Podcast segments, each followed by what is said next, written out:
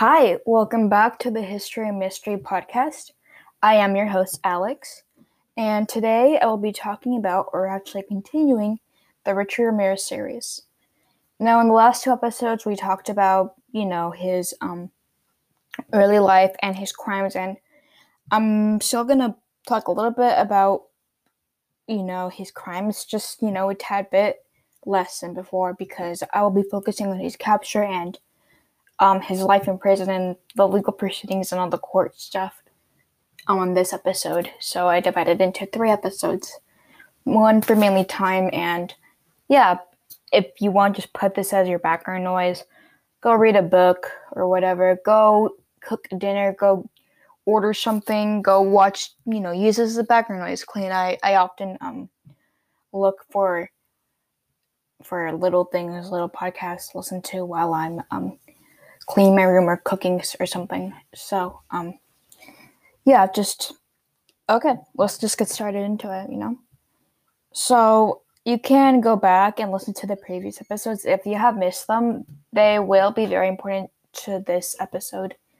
You know, they all tie into each other. So, um, yeah.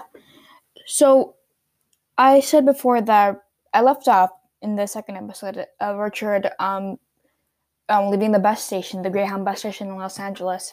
So he saw police there. He got nervous and he decided to just, you know, leave. So um, when he, the police were actually looking people that were exiting Los Angeles, leaving Los Angeles. And Richard was actually entering Los Angeles, so it was like kind of like opposite, you know. But they still had like they had their policemen all over, you know, the bus station. So he kind of like slipped through and he went out on foot, but he went out to walk. He walked around and went to a small corner store and saw like a group of elderly Hispanic women just whispering and saying El Matador, El Matador. And then he was like, Why are they saying El Matador? Why are they pointing at me? You know, and El Matador in Spanish means the killer. And then he just turned around and saw his face on every single newspaper and every single TV station and he got so freaked out. He ran out, and um, he just like knew who, that was it for him. The police were onto him. They knew who he was, and they got this um, photo of him from a previous arrest because they finally like managed to get a fingerprint from the car that James Romero um, the third reported him seeing. Like I he I guess he tried to clean it up, but he didn't clean it all. He left like a fingerprint on the steering wheel and you know they managed to do like extensive work to figure out who he who he was, and they did the best they could, and they did a pretty good job considering this is a time where forensic science and forensic technology and fingerprinting DNA stuff was very brand new. Like nowadays, you could just get a, a fingerprint done in like a few days. You know, back then it was so hard, but they finally caught him. They just needed to bring him in to jail. So he was running around and he was actually jumping the fences of of um seeing like you know the he was you know those scenes from the from movies where the people jump a fence and stuff. He was jumping fences. He was running across the street and he actually um tried to carjack a few people and he actually landed in a east Los Angeles neighborhood and he tried to carjack a woman but she wouldn't let him in. She tried to fight back and stuff and then the neighbors heard the commotions and started like screaming and saying like this is him. This is the guy that's been terrorizing our neighborhood. Let's let's go get him. So they started chasing after him. They ran and ran. And like they actually got like you know what like sticks and um, rods. And somebody got a metal rod and just beat him across the head with it. And he just fell over and he knew that yeah that was it. That was it. He was no longer gonna kill anyone because he was gonna be arrested and the police were, of course, called, and the police did not know that they were arriving to the scene of a, a, a serial killer, pretty much. They just thought it was like something went wrong or someone tried to do something. I don't know. They did not know. But I'm sure if the police um, weren't to arrive there, you know, as soon as they did, he would have been seriously injured, even more than he was, because he already had like a huge gash on his forehead and some pictures you can see the scar, but I tried to see it but it, the photos were kind of grainy because it was from the 80s. So, yeah, they when the police came, um, Officer Ramirez, which is not related to him at all, but um, they share the same last the same last name. It's it's a very common name in in Latino communities, you know. He said, "Who are you?" He asked Richard, "Who are you?" And then Richard responded with Ricardo Ramirez, which is his full his full name, his real name, and his real name is actually Ricardo Leyva Munoz Ramirez. But I guess he just I don't know. But yeah, he was caught. So he was taken back to the police station, and there's so much, so many media around. They're recording, you know, filming, trying to get interviews, and you could see like him being arrested. Like just like look up Richard Ramirez arrested, and you'll you'll see like a ton of videos. I I promise. But you, yeah. So they took him back to the police station. They questioned him for a bit, and you know they you know put him back. He got the medical attention that he needed, but um, he actually he actually got caught in the Hubbard Street, which is not too um not too far from where he was he tried to run from like the Greyhound. So it was all like it was all Los Angeles. He got caught in Los Angeles, he started killing Los Angeles. And right then and there, the city knew that the nightmare was over. The night stalker was caught in the daylight. So his story did not end just right then and there. No, um, a lot happened during the trial. It, you know, they had to like he had a lot of um interesting things happened to the tri- in the trial between the lawyers and the court, and he tried to like appeal his case multiple times, and I, and also like you know personal stuff. So his family was shocked, of course. They they didn't know that Richard had the capacity to kill someone, and he talked about in his later interviews like about people having the capacity to kill other people. But he he said a lot during his interviews. Um, his family just you know they were just shocked, and I read um Philip Carlo's books, and they kind of he kind of went into detail about his sister and how what her reaction was like. She like often came to court and you know talked to Richard and stuff, and it it was it was really hard for them.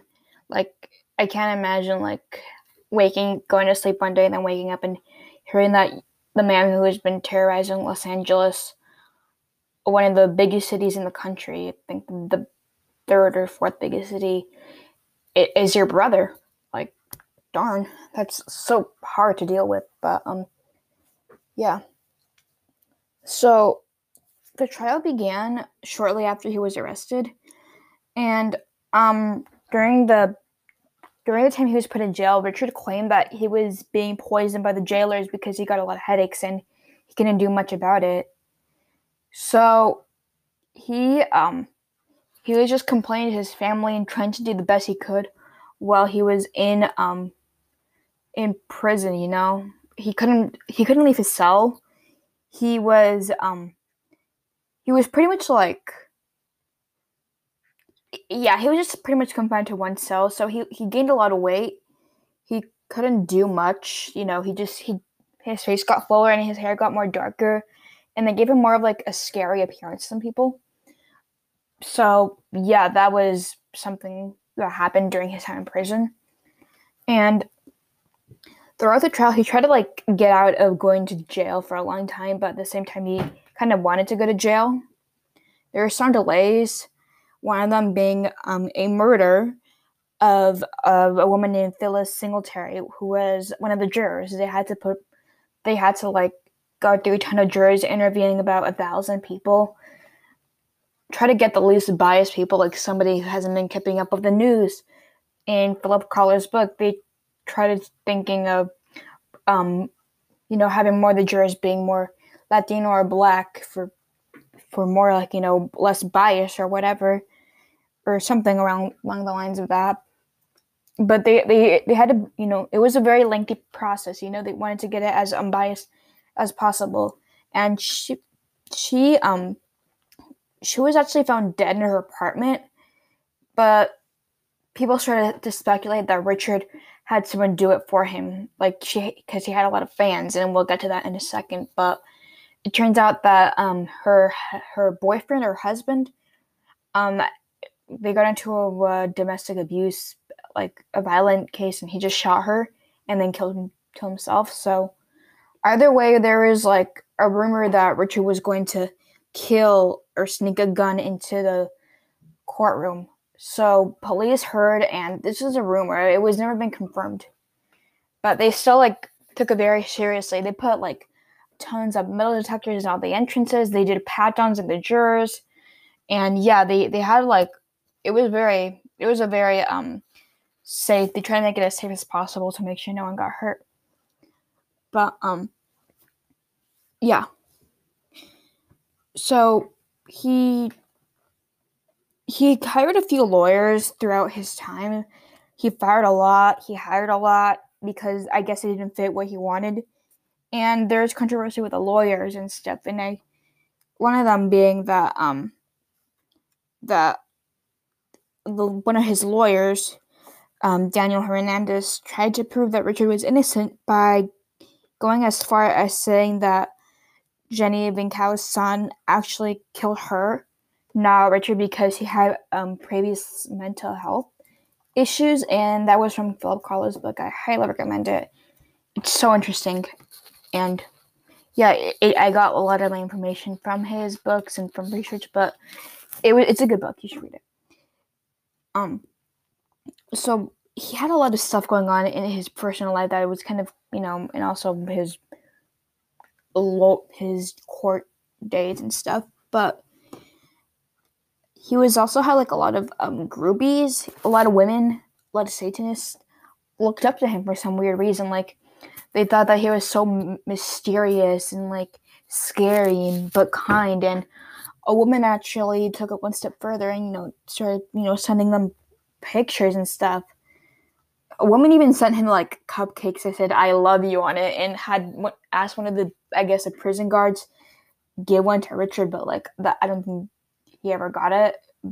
I mean, you see that a lot in serial killers. You see that a lot with Bundy, even Dahmer to some extent. But yeah, you see that a lot.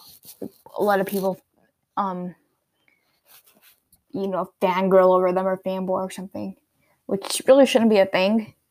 I, I think that's personally very disgusting and awful to the victims. But um, he actually managed to marry one of his groupies. Um, her name was Doreen Lioy, and she was a magazine editor that thought Richard was innocent. Like he had nothing to do with the crimes. She thought they were, you know, framing him and had saying that he did something when he didn't. They just he thought he was 100% innocent. And she wrote dozens and dozens of love, love letters to Richard. And they eventually got married while Richard was on death row, which is not the best place to get married in. Um, but yeah, she she continued like saying that she was adamant Richard was innocent until like the news of Mei Leung came out, and I, I guess like she might have thought that the death, the murder of a child was just too much to discuss or too much to like you know I don't know why it was never really clear why they got a divorce because they did, but I guess I don't know. She just was. I guess she was just done with him. It was it might have been too challenging, but yeah, he had a lot of groupies. He had a lot of fan girls, but at the end of at the end of it all, Richard was actually sentenced to death. He got um I believe maybe I, I believe like a couple counts of the death penalty in the gas chambers, and he was on death row for a while. So he, while on death row, he did a ton of interviews. One being with Philip Carlo, but also on the Maury Show. A lot of interviews. People are so desperate to know who has been hurting their community, who's been scaring them. But he was he actually passed away. Um, not too long ago. He he died on June 7th, 2013 when he was 53 years old.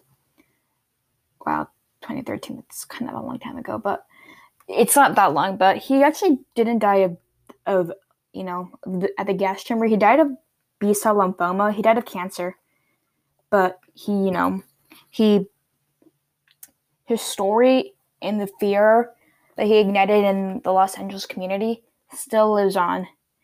And there has been countless documentaries made about him.